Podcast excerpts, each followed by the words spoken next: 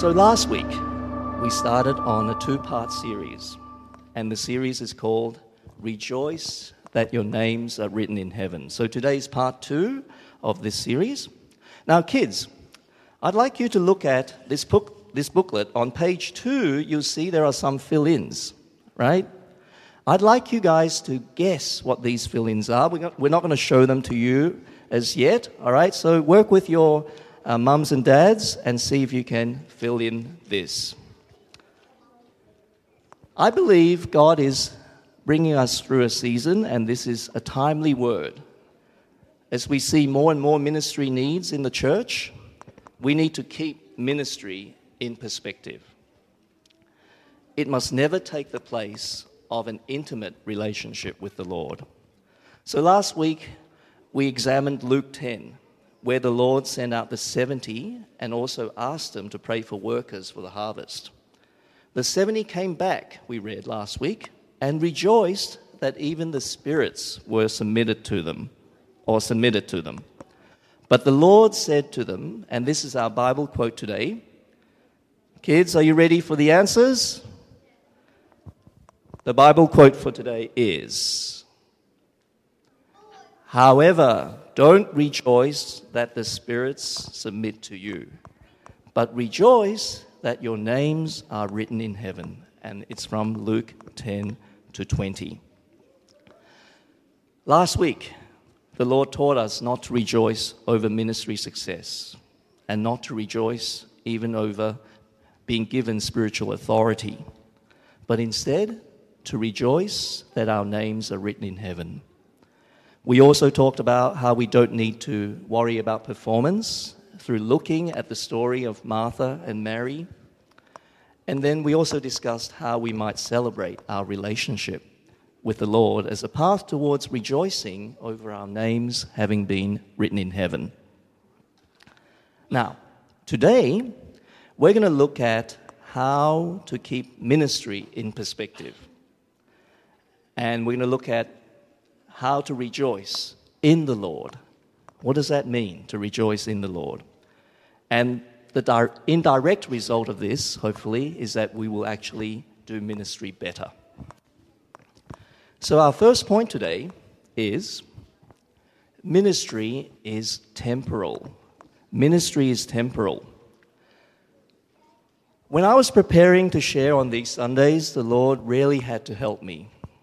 As you know, I'm not a minister, and I've never been to Bible college, and I don't have a degree in theology. So I actually feel unqualified to be standing in front of you, and I'm not very comfortable doing so, to be honest. And if I were to allow myself to think as the world does, I would never have said yes to Pastor Yong Ho's invitation to speak. I would have seen only my lack of qualifications. But I did pray about speaking, and the Lord is so gracious, so faithful. He gave me a very clear and specific topic, and that is we are to rejoice that our names are written in heaven instead of rejoicing over ministry success. It was almost as though the Lord was de emphasizing the ministry in order to make me less nervous, I felt. But you know what? I realized it's actually the truth. And so began a conversation between me and the Lord about what ministry is. I started asking and talking with the Lord. What is ministry? The Lord was really gracious to me in helping me see the way He sees ministry.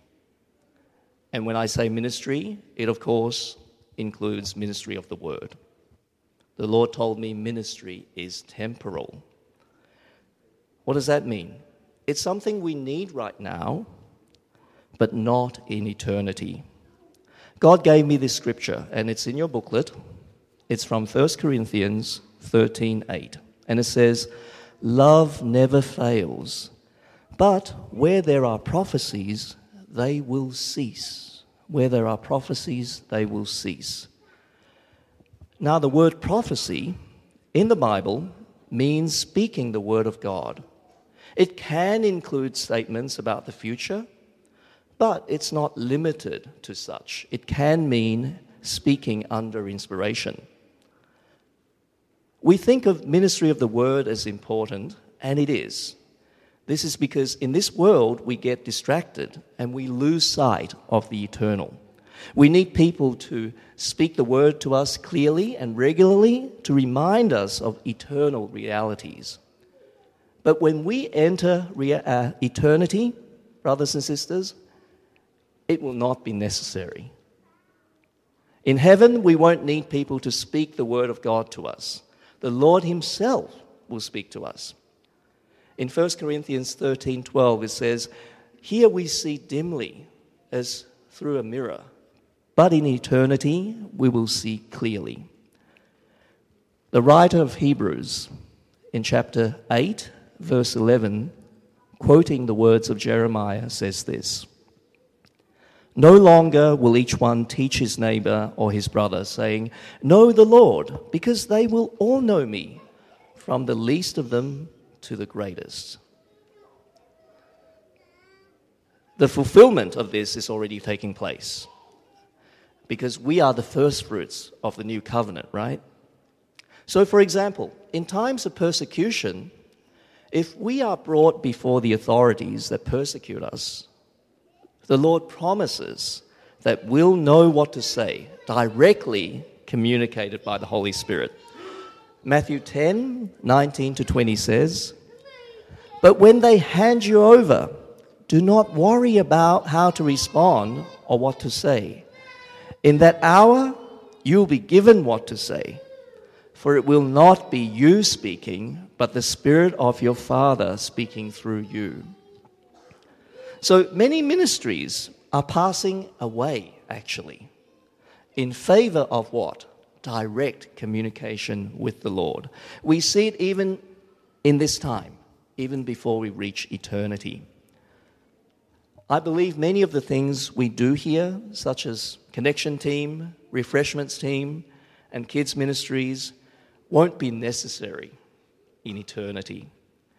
Even our missionary program, which we focus on so heavily at our church, won't be needed. Because you know what?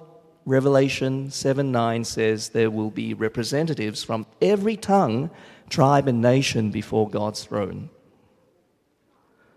I believe this will increase as we step ever closer to eternity. Among true believers, there'll be less and less emphasis on how to do visible ministry and more and more emphasis and focus on how we connect with the Lord. You know why? It's because all ministry comes from our relationship with the Lord. Isn't that right? If we stay close to the Lord, He will give us ministry. And what's more, we'll know what to do and we'll know what to say. And I got to thinking, and I realized that even our church won't be needed one day. There'll be a time when the Nations International Church ceases to exist. Because we've done the job, we will have done the job of guiding people to Christ. When we've done that as a local church, we will not need to exist. We'll simply be part of the universal bride of Christ. Hallelujah. This knowledge gives us a perspective about ministry that I believe is correct in God's eyes. Ministry is temporal. Our relationship with the Lord, however, is eternal. Ministry is important. I want to emphasize that. It's important in this period of time because there are people who need to hear about God, who need to be disciples. But ministry, when it comes down to it, is something that's seen, right? It's visible. It lasts only for a time. Here at the Nations International Church, we've been taught so many times that we must focus on the unseen. Let's read that scripture again from 2 Corinthians 4:18. It says, "So we fix our eyes not on what is seen, but on what is unseen, since what is seen is temporary, but what is unseen is eternal." The Lord really helped me to see this, you know, even as I was preparing for today's talk. the Lord said to me, Don't focus on the task, Patrick. Focus on your relationship with me. Always focus on your relationship with me. Praise the Lord. Is the task important? Yes, the task is important. We have to reach the world. And we have to teach them to obey the Lord and His commandments. We have to make disciples. It's a command given to us. But one day, the world is going to be reached. Hallelujah. I'm looking forward to that. The work will have been done one day, and we will move on. So, will we, will we be out of things to do in eternity? Never. We'll be so enthralled by God, I believe. We'll get to know Him even more.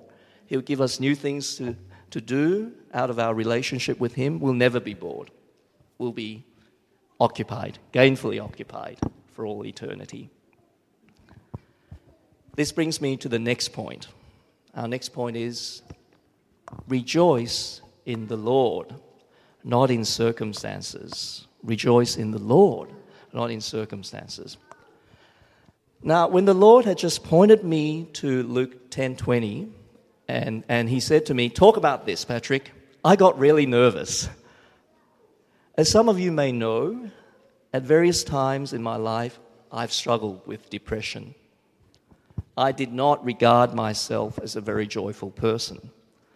But Luke 10:20 says plainly, doesn't it, to rejoice. And I said to the Lord, "How do I talk about rejoicing, Lord?" I'm not what you would call a very happy person. The Lord began passing out for me what it means to rejoice. And I realized one thing there's a difference between happiness and joy. Happiness is a feeling, and it's often dependent on circumstances. So, for example, if I lose something valuable, am I going to be happy? No. I'm going to be sad. It's natural to be sad. You can ask anyone who's going through deep loss whether they're happy, and they'll say no. They'd be lying if they said they were happy. But if you ask them if they have joy, that's a different question. And some, hopefully most Christians will say, Yes, I have joy. I'll say it through teary eyes, but I have joy. There is a difference. So that means, what does that mean? We can rejoice. We can rejoice even when we're not happy. Joy is not de- dependent on circumstances, it's only dependent on one thing it's only dependent on the presence of the Lord. And I got so excited, brothers and sisters, as I was preparing for today and I was looking up verses with the words joy, rejoice, joyful, joyfully. And I realized almost every verse I looked up contained a reference to the Lord Himself. Joy is, is paired with the Lord, joy goes with the Lord. Of course. Hallelujah. And I thought to myself, why hadn't I noticed this before? So here, here are a few sa- uh, sample verses. They're in your booklet. Psalm 33, 20, 21 says, For our heart rejoices in what? In Him. In Him, because we trust in His holy name. Romans 15, 13 says, May the God of hope fill you with all joy and peace in believing. He fills us. He fills us with hope and all joy and peace.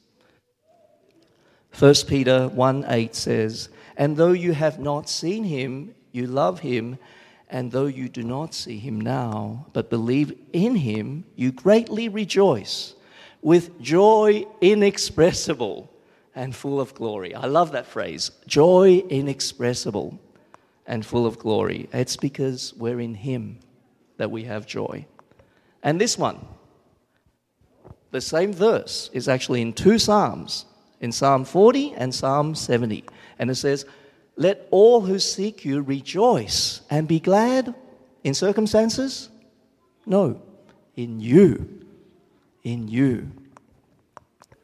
And I realized my joy is not dependent on my circumstances. As long as I abide in the Lord, I will always, always, always have joy.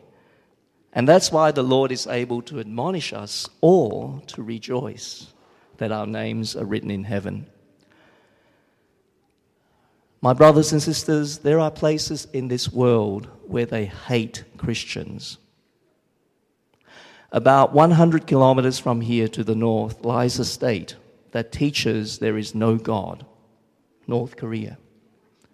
Many Christians there, our own brothers and sisters, languish in jails and labor camps. There's nothing in their circumstances, you would think, that would make them joyful and maybe they're not happy. So, can they, can even they have joy?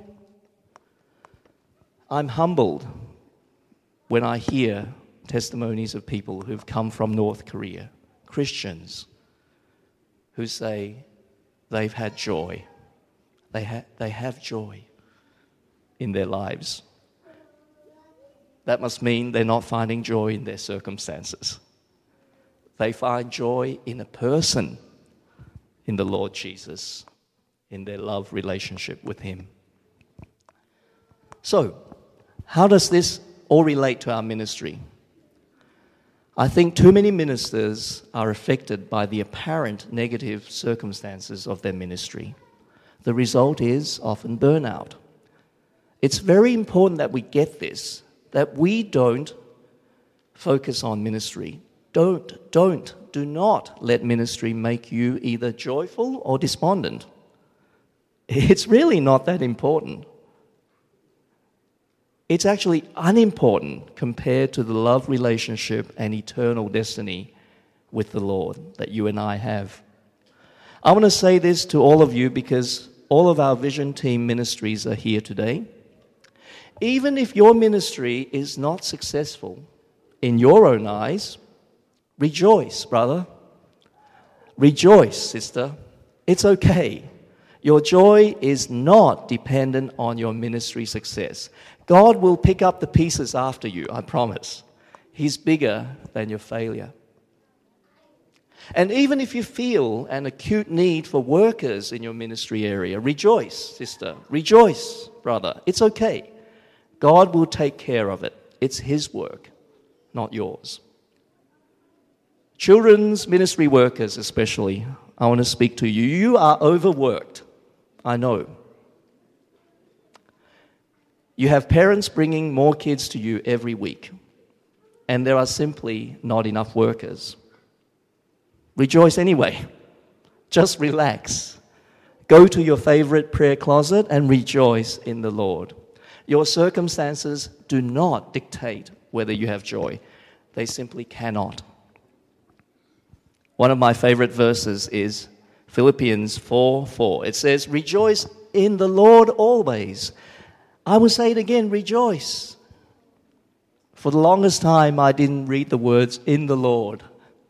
And I thought, oh, I have to rejoice. How? I can't rejoice. But it's in the Lord. Rejoice in the Lord. This is a command.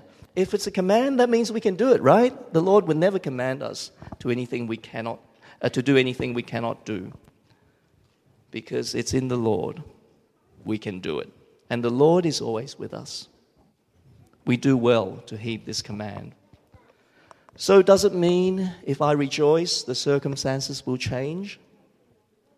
Well, sometimes yes, sometimes no. But we cease to be affected by circumstances. We do know this God will not allow us to go through any trial that's too much for us to handle. He promised this in 1 Corinthians 10:13. Let's read it. No trial has overtaken you that is not faced by others, and God is faithful. He will not let you be tried beyond what you are able to bear, but with the trial will also provide a way out so that you may be able to endure it. He's faithful. Relationships do not develop overnight. We don't develop this joy filling, rejoice in all circumstances relationship with the Lord unless we invest time and resources into this relationship. I would encourage all of us, including myself, renew your relationship with the Lord today. Spend more quality time with Him. Do something special with Him because He's good. He's good. And our last point today is focus on what is unseen. Your fill in is unseen. Fo- focus on what is unseen. We read under our first point today that what is seen is temporary but what is unseen is eternal. It's from 2 Corinthians 4:18. I believe this is applicable to all Christians from the very youngest child to the to the oldest senior citizen. You know what? God has ordained that what is eternal is not seen plainly by the naked eye. He could have given us physical eyes that perceive the spiritual, but he chose not to. I believe it's for a reason. It's so that we can be trained in faith. Faith, unlike prophecy or tongues or knowledge, will exist in eternity. So we need to exercise faith now. How do we know it will exist in eternity? Well, we read in 1 Corinthians 13 13, and now these three remain faith, hope, and love. But the greatest of these is love. So faith is going to remain. The more we focus on what is unseen, I believe the more we build our faith. I believe this will have implications when we reach eternity. Actually, I think we should hold a healthy skepticism for things that we can see. Remember, and our kids know this scripture. Kids, help me with this. For the Lord does not see as man sees, for man looks at the outward, outward appearance, but the Lord looks at the what? Kids, the Lord looks at the heart, right?